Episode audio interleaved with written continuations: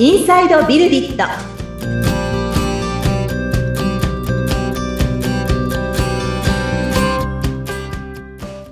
こんにちは。株式会社ビルディットの富田です。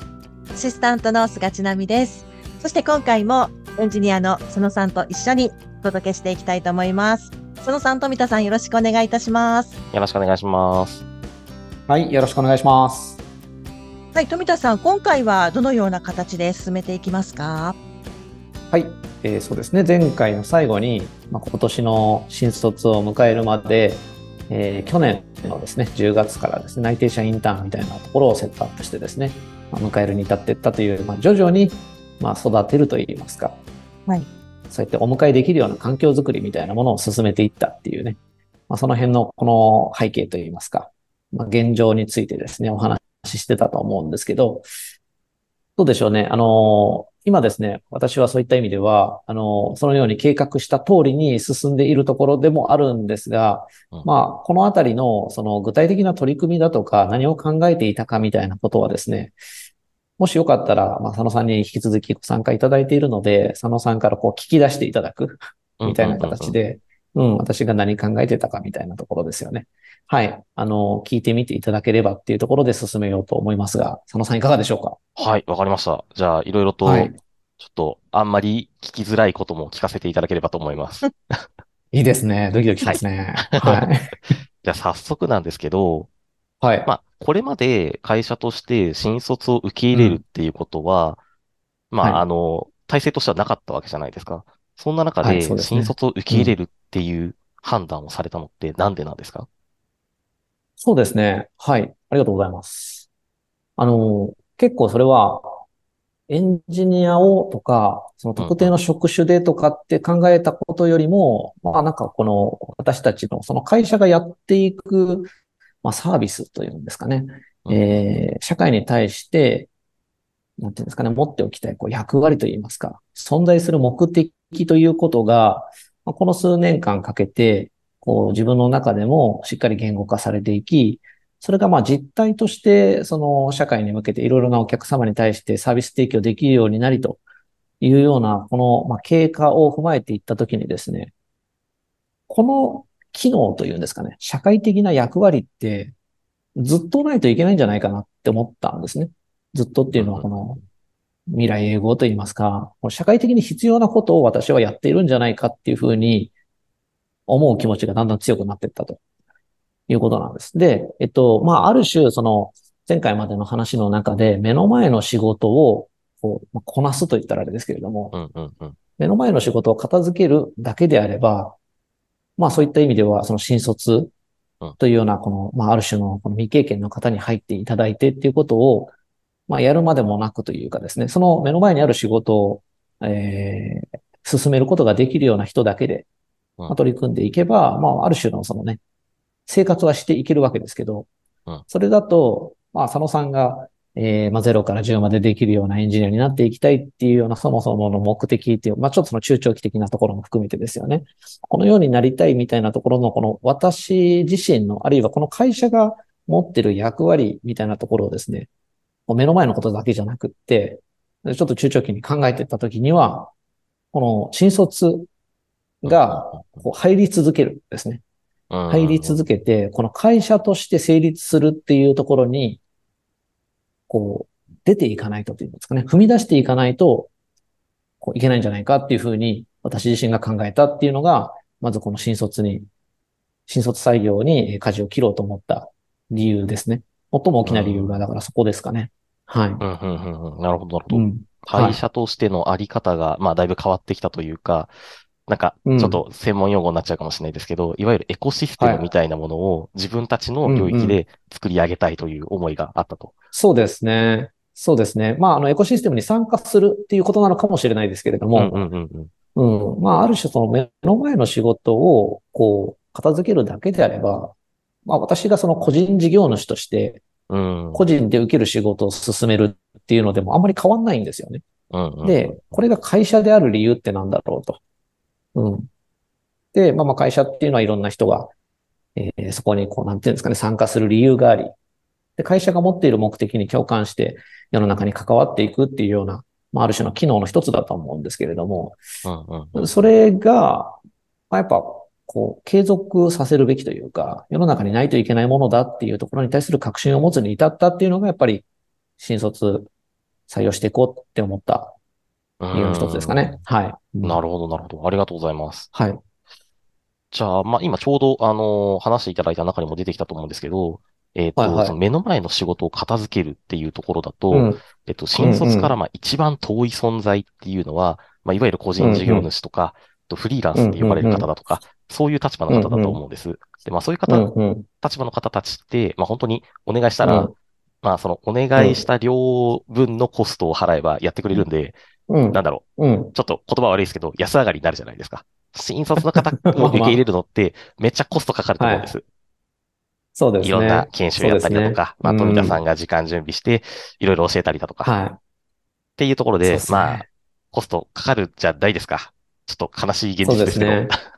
そうですね。いはいや、もう本当その通りですね。その通りなんですけれども、だからそこがその役割っていうところなのかなって思えるようになったんですよね。で、もうちょっと言うと、なんか私たちのその会社がやってる、このまあ人材教育における情報技術の活用っていうところで、まあまあ、その教育っていうところにそもそもターゲットを置いてるっていう時点で、私たちがこう、なんだろうな、そこを実践してないというか、本当にやるべきところってどこなんだろうってことを考えたときに、なんかこう目の前に発生し続ける教育関連のシステム開発をただただやっつけ続けるみたいな、うんそういう感じでもなくって、なんか私たち自身がそれをまあ実践している、まあそのコストというかですね、まあ確かにお金はかかることです。時間もかかりますね。ですけど、それに取り組めないようじゃ、なんかこう言ってることとやってることが一致しないなっていうふうにも思う部分があるんですよね。なるほど結構なチャレンジです。これは正直。正直チャレンジです。はい。あの、本当に皆さんに支えていただいてますし、そんな中ね、参加してくれてる 新卒のメンバーにも、はい。いや、本当すごいなと思ってますよ、本当に。うん。うんありがたい。なるほど、なるほど。そうですねまあ確かに、あの、例えば、なんだろう、ジムのインストラクターの方が、まあその、はい自分が言ってることやってなくて、太ってたら説得力ないよねっていうのはとってもよくわかるんで、まあまあ、まあおっしゃる通りだなとは思います。そうなんまあじゃあ。そんな。新卒のメンバーを受け入れて、うん、えっと、今日収録日は、あ5月の後半差し掛かりなので、1ヶ月半今日、まあ2ヶ月弱経ったところなんですけど、どうですか？はいなんか、へ、えっと、新しくメンバーが入って起こった変化だとか、うんまあ入れてみての感想だとか。うん。うん、うん。そうですね。まず、その、前回もお話ししたように、今回のこの新卒は、4月から初めて時間を過ごしているかっていうとそうでもなくて、うんうんまあ、去年の10月ぐらいからは定期的に会うようになっているし、まあなんならそのメンバーのうちの数名は、アルバイトとしても、えー昨年から参加してくれていたりなんかするので、まあどういう人間って言ったらあれですけども、どういうそのパーソナリティと言いますか、うん仕事の仕方をするかっていうのをなんとなくは分かっていたみたいな感じですね。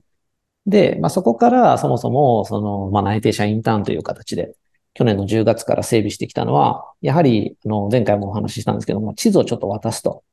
うん。地図を、地図を渡しておいて、で、まあ、まあ、対極的なところをこう見据えてもらった上で、こう、社会に出ると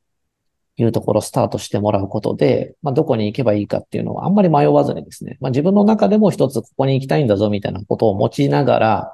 走っていただけるといいんではないかなっていうふうに思って、この半年ちょっとですね、関わり続けてきてるんですね。で、えーそうですね、この4月から、まあ、実際に業務参加してもらってですね、はい、研修もやりながらですけれども、やっぱ関わるタイミングといいますか、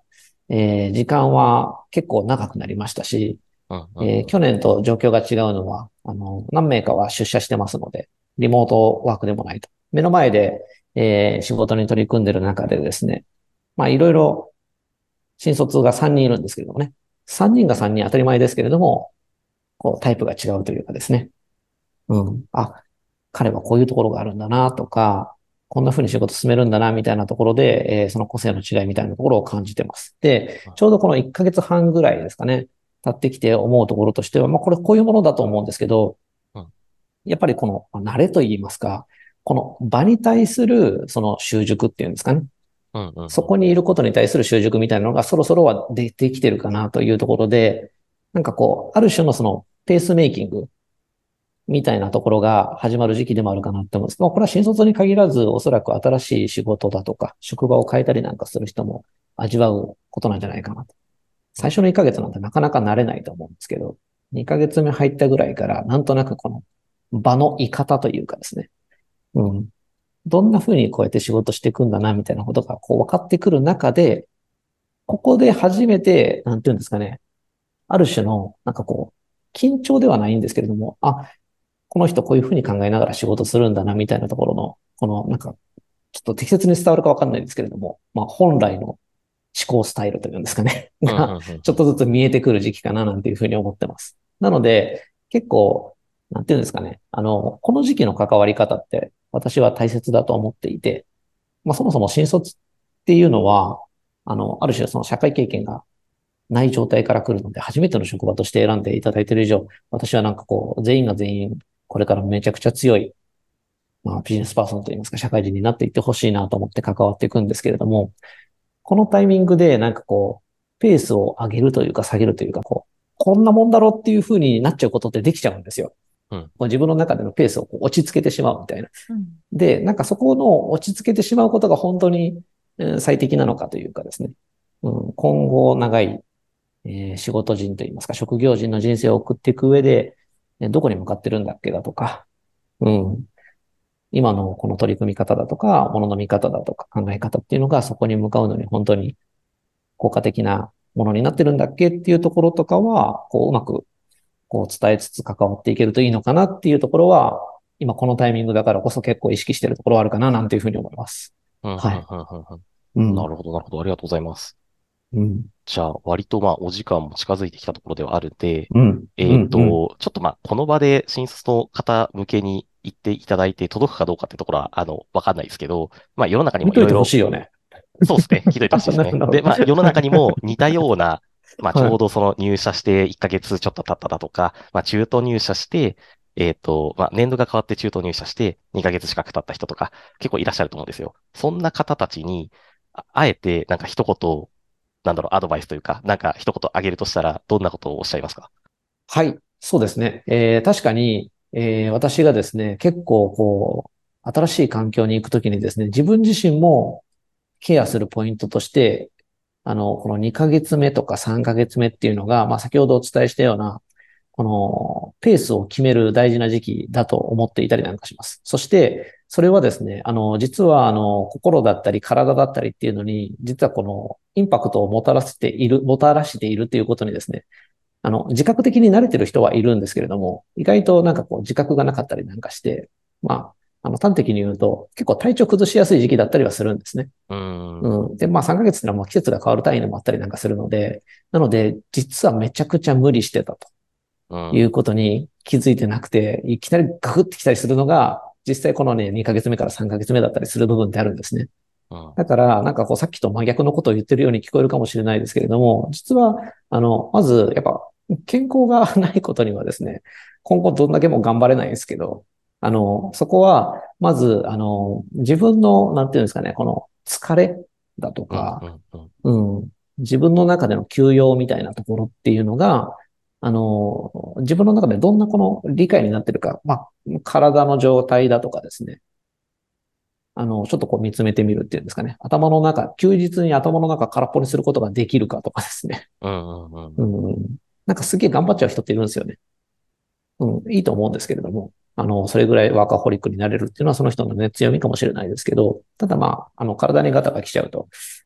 仕方がないことではあるので、まあその辺は、あの、まず自分と向き合うっていう時期ではあるかなっていうのが一つですね。で、その上でなんですけれども、2、3ヶ月目の人はですね、ぜひそこから先に、そのなんかこう自分の1ヶ月目から2ヶ月目ぐらいまでの、なんていうんですかね、この成長曲線といいますか、まあなんかこう滑走路で言うと、こう離陸し始めてるところの、こう走り始めてる辺だと思うんですよね。この辺の角度が見えてきてると思うので、あの、ちょっと飛んで、例えば10ヶ月後、ちょうど1年終わる。今の環境で1年を終える時期っていうのが、このまま行くとどうなんだろうっていうところですね。このまま行くとどうなんだろうこのまま行くと、この辺の位置にいるとして、それって自分が行きたい場所だったんだっけみたいな。その辺をちょっと一回振り返ってみてもらうというんですかね。この考えてみる時間を取ってもらうっていうのはすごくいいと思うんですよね。う。うんん。このままいくと1年後こうかな。うん。なんで自分がこの仕事を選んだのかとか、目的にそうですね。立ち返って。そうですね。そうですね。そうですね。あの、すごくね、あの、そういった暇もなく夢中に目の前のものに取り組めてるんだとすると、それはそれですごくいいことだと思うんですけど、うん。仮になんかその勢いが1年後見据えられたときに、ひょっとしたら情報修正できるかもしれないですね。自分が目指したいところって、あ、なんか俺思ったよりやれてると。ちょっと1年後もっと上行こうみたいな。うん、ここ目指そうって思えるかもしれないですし、逆にちょっと方向違ってることに気がつくかもしれないですね。ただまあ別にあの、それは仕事を変えるだとかそういう話ではなくって、あの、自分が目指していたキャリアってここだったけれども、ひょっとしたらこういうところも向いてるかもしれないみたいな。うん、そこをこう見直してみる。ただ、目の前でいきなり行動を変えるとかではなくて、やっぱりその10ヶ月後とか、新しい環境入って1年後ぐらいってこうなっていたいんじゃなかったっけなみたいなところをこうもう一回見直してみるみたいな。そんなタイミングかななんていうふうには思います。はい。ありがとうございます。いかがでしょうか？はい。思ったより筋肉質じゃなくて、ちょっとあの、優しい言葉もあったので安心しました。どんな、どんな受け止めだったんだ。はい、ありがとうございます。はい。はい。ありがとうございます。いいところでえーまとまったかなと思うので。はい。はい。どうもありがとうございました。はい。番組を聞いてご感想やご質問、お問い合わせなどがありましたら、番組説明欄に富田さんの会社の URL を記載しておりますので、そちらからお問い合わせをお願いいたします。はい。えーこの番組は Apple Podcast、Google Podcast、Amazon Music Podcast、Spotify の各サービスでもお楽しみいただけます。番組を聞いて気に入っていただけた方は、購読やフォローの設定もよろしくお願いいたします。毎週木曜日に配信しております。はい。佐野さん、富田さん、ありがとうございました。はい。ありがとうございましたありがとうございました。